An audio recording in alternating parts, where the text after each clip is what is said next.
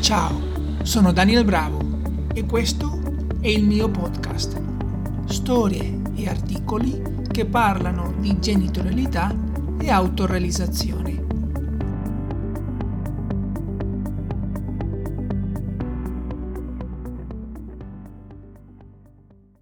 In questo episodio approfondiamo la prima delle tre fasi più importanti nella crescita di un figlio, la fase del re.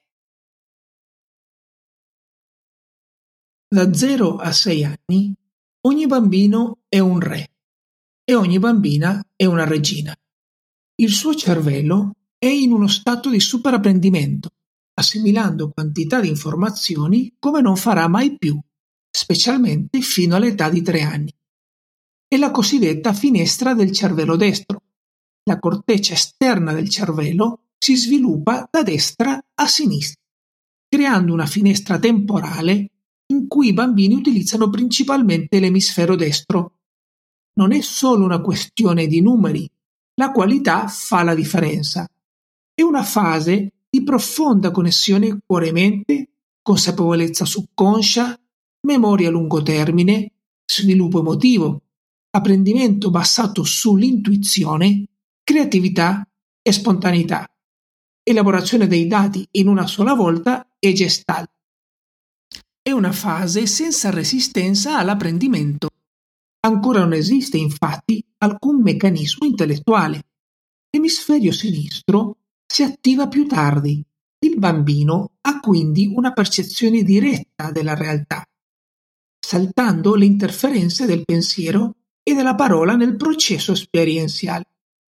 È una cognizione senza pensare, simile alle esperienze di risveglio, in cui il pensiero abbassa il suo volume. Nell'odorare c'è solo l'odorare, nel pianto c'è solo il piangere, nel riso c'è solo il ridere. Ogni cosa è quello che è. Il bambino risponde e non reagisce agli input della vita. Questa è l'essenza dell'esperienza dell'emisfero destro. Il cervello assorbe informazioni come una spugna per noi genitori tutto gira attorno a prendersi cura, connettersi e creare un ambiente non stressante per il bambino. Quando ascoltiamo e rispettiamo il bambino a cui dovremo insegnare, loro iniziano a insegnarci. Il bambino si relaziona collegandosi con te ad un livello immediato, in quello spazio prima che emergano le parole e il pensiero.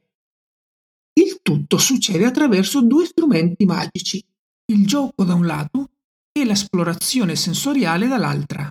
Se vogliamo connetterci con i nostri figli, dobbiamo prenderci il tempo di giocare con loro ogni giorno, coinvolgendoci oltre la nostra zona di sicurezza.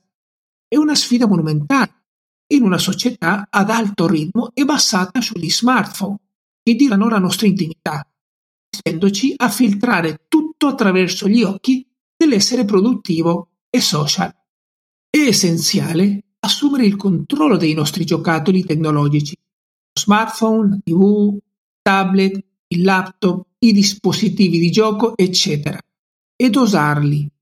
Essi infatti non solo dividono la nostra attenzione e concentrazione, ci bombardano con informazioni mirate che non soddisfano i nostri veri interessi e la nostra evoluzione personale. Siamo creature abitudinarie che rischiano l'abuso o il maluso di questi strumenti durante un'esperienza di vita così delicata e irrepetibile. Per noi genitori è un'opportunità insolita per disimparare, vedere i nostri cuori sbocciare come fa una rosa nella scrittura di un poeta o nelle mani di un amante la magia del gioco svela il nostro bambino interiore, mentre la figura adulta non è presente ed è intenzionalmente dimenticata, rinchiusa nel cassetto delle cose solenni. Solo allora sentiamo l'incanto e le meraviglie dell'universo del bambino. È liberatorio abbandonare l'ossessione di dettare regole o fingere di insegnare, sprofondando nel flusso naturale delle interazioni inattese del bambino. L'impulso per il gioco incessante e il disordine è un istinto di base progettato per l'apprendimento profondo del bambino e per la guarigione dell'adulto. Sopprimerlo, non importa la giustificazione, ferma lo spirito vulnerabile del bambino, ostacolando il suo sviluppo emotivo e mentale e pertanto anche la relazione. Per decenni abbiamo costruito una società in cui i genitori, senza volerlo, lasciano la cura dei propri figli ad altri, restando in secondo piano. Il fatto che il tempo che dedichiamo a loro si riduca sempre di più è una chiara indicazione di cosa dire.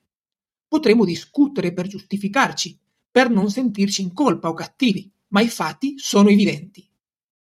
Inoltre abbiamo perso la buona abitudine di farli giocare all'aperto con i loro amici fino a tardi, cosa che era parte essenziale della nostra vita quando eravamo bambini. Nella maggior parte dei casi la vita si è trasferita tutta al chiuso, sostituita da smartphone e schermi piatti. Una cultura a cui mancano le basi, relazione e contatto umano. La nostra dimensione sociale ha milioni di anni di evoluzione, la tecnologia invece solo pochi decenni.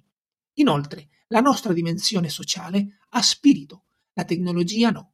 Pertanto, la genitorialità che non protegge e non investe in tempo durante la prima infanzia non può coltivare il bene più distintivo della nostra specie, la capacità di relazionarsi. Perché un re o regina? Secoli fa dovevi pensare molto bene prima di dire no al re o alla regina. Ciò poteva avere delle conseguenze. Ecco, allo stesso modo, l'età da 0 a 6 anni è una fase che la natura ha progettato per lo sperimentare e l'esplorazione del bambino, consentendogli di essere selvaggiamente disordinato. La connettività cerebrale potenziata se i sensi del bambino non vengono rappresi, ma stimolati. I bambini piccoli adorano toccare le cose, spostarle, portarle in bocca, sporcarsi, eccetera. Ogni esplorazione sensoriale che gli permettiamo di esercitare arricchisce e attiva migliaia di nuove connessioni neuronali e nuove sinapsi nel cervello, neuroplasticità, ricavlandolo continuamente. È fondamentale capire che questa non è una fase in cui comanda la logica, ma in cui i bambini piccoli devono esplorare in modo intuitivo, disordinato e spontaneo. L'emisfero sinistro, come abbiamo detto, non è pienamente in funzione fino a quando un bambino non ha tra 4 e 6 anni. Ogni volta che cerchiamo di trasmettere un messaggio, un concetto o una regola, usando la logica, indovinate un po', ci sentiamo molto frustrati perché usiamo il linguaggio sbagliato. Così non si comunica proprio, bisogna farlo attraverso l'intenzione, cercando dentro di noi come connetterci a un livello più immediato.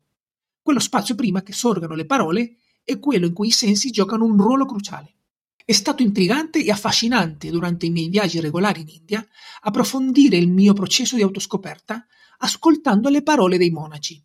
Gli stati più profondi di risveglio o di illuminazione si verificano quando i sensi sono liberi di sperimentare senza l'interferenza della mente. Bene, avevo un piccolo Buddha vivente che cresceva sotto il mio tetto. I sensi ci collegano al momento presente. Nell'esperienza dei sensi non c'è tempo psicologico, che nasce con il pensiero, più precisamente con il sé o io individuale. Il pensiero che si verifica casualmente, senza nessun centro o sé, non genera la percezione soggettiva del tempo. Collegarsi ai sensi è uno strumento ineguagliabile per relazionarci profondamente con i nostri figli, lasciando che essi ci guidino verso la consapevolezza. Ci distolgono dall'essere continuamente preoccupati, intrappolati nei pensieri o nelle questioni legate al lavoro e ci guidano verso una tensione giocosa quando siamo con loro. In generale, per il bambino è essenziale creare un ambiente sicuro da esplorare. L'uso di musica soft e odori naturali rende la casa viva. Tenere gli oggetti fragili che si possono rompere o danneggiare fuori dalla portata del bambino in un luogo sicuro è saggio. Ci risparmia mal di testa e molti stress. Stimolare il contatto del bambino con la natura e lasciare che sia lui a fare il resto significa togliersi un peso dalle spalle. Quando Lorenzo nacque, vivevamo in una casa al primo piano, con un giardino privato al piano terra e un ampio ingresso privato con scale in marmo che portavano al nostro appartamento. Capì che le scale potevano essere una minaccia. Installammo quindi un cancelletto di sicurezza per bambini in cima. Tuttavia, quando Lorenzo iniziò a gattonare, gli permettemmo di strisciare su e giù, anche se era solo ai suoi primi passi. Il nostro obiettivo era quello di passare del tempo a seguirlo. L'esperienza diede i suoi frutti. Durante il processo mi godevo ogni momento mentre ero immerso nella sua sfida quotidiana di salire le scale. Lui, da parte sua, ci investiva così tanto sforzo. Era commovente, una sensazione che ricordo ancora. Significava sviluppare la fiducia e, per tutti, un'esperienza senza paura. Lui, in questa piccola sfida quotidiana, acquisì fiducia, imparando a salire più velocemente quando iniziò a camminare. Noi, da parte nostra, non ci preoccupammo mai né temevamo che cadesse dalle scale. Fu liberatorio. Tutto ciò che facemmo fu dedicare e investire del tempo, mentre lui esplorava, mettendosi alla prova. Nella sua sfida uscimmo tutti vincitori. Un'altra situazione fu legata alla cucina e all'uso del forno. Lo usavamo molto a quei tempi. Amavamo cucinare a casa lasagne, biscotti, torte e una volta ogni tanto pesce o faraona. Quella cucina era il centro dei nostri momenti insieme più intimi e Lorenzo ne era molto incuriosito. Ogni volta che usavamo il forno, lui era lì intorno a esplorare. Non volevamo limitare la sua natura esplorativa, così ci assicurammo che potesse studiare e sentire la temperatura del forno da solo, evitando di proteggerlo eccessivamente. Lo seguimmo con attenzione finché non capì da solo, abbastanza in fretta, che era meglio stare ad una certa distanza mentre era acceso. Un'altra preoccupazione in meno che gestimo più che bene. Era una gioia vederlo usare le sue tenere mani paffute per mangiare o giocare in giardino e portarsi oggetti in bocca. Sviluppavo un'attitudine spensierata, lasciandolo fare ed essere il più possibile, mentre faceva disordine, mentre mangiava o spostava le cose da un posto all'altro o mentre si sporcava giocando in giardino. È così facile arrabbiarsi e incutere paura ai nostri figli, quando neghiamo loro il diritto di esplorare. È invece così appagante promuovere la loro natura esplorativa e vederli scoprire ogni angolo del posto nel quale ci troviamo. È sorprendente se ci permettiamo di seguire il loro gioco. Noi creiamo l'ambiente, loro stabiliscono le regole. Mentre le seguiamo, ci insegnano e ci deliziano con potenti lezioni di vita sulla flessibilità, sul lasciare andare la mente, sull'essere presenti, sull'apertura e sulla spensieratezza. L'unico risultato auspicabile per il bambino è il legame con i suoi assistenti primari.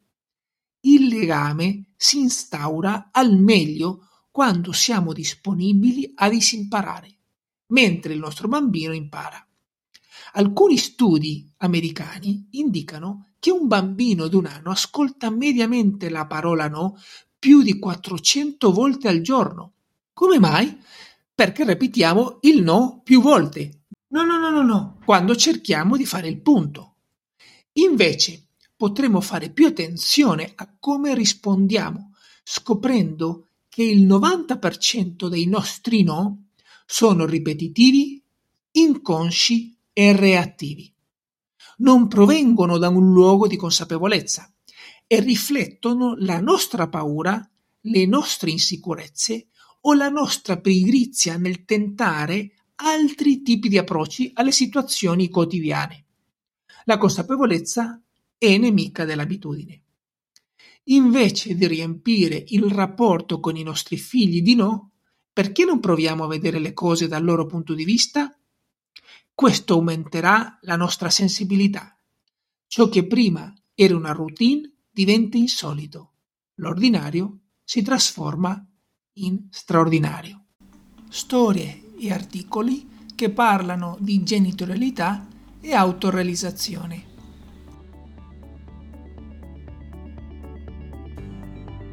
Ti invito a seguirmi registrandoti alla newsletter, seguendo il mio podcast su Spotify o registrandoti al mio gruppo Facebook La genitorialità come scuola di vita.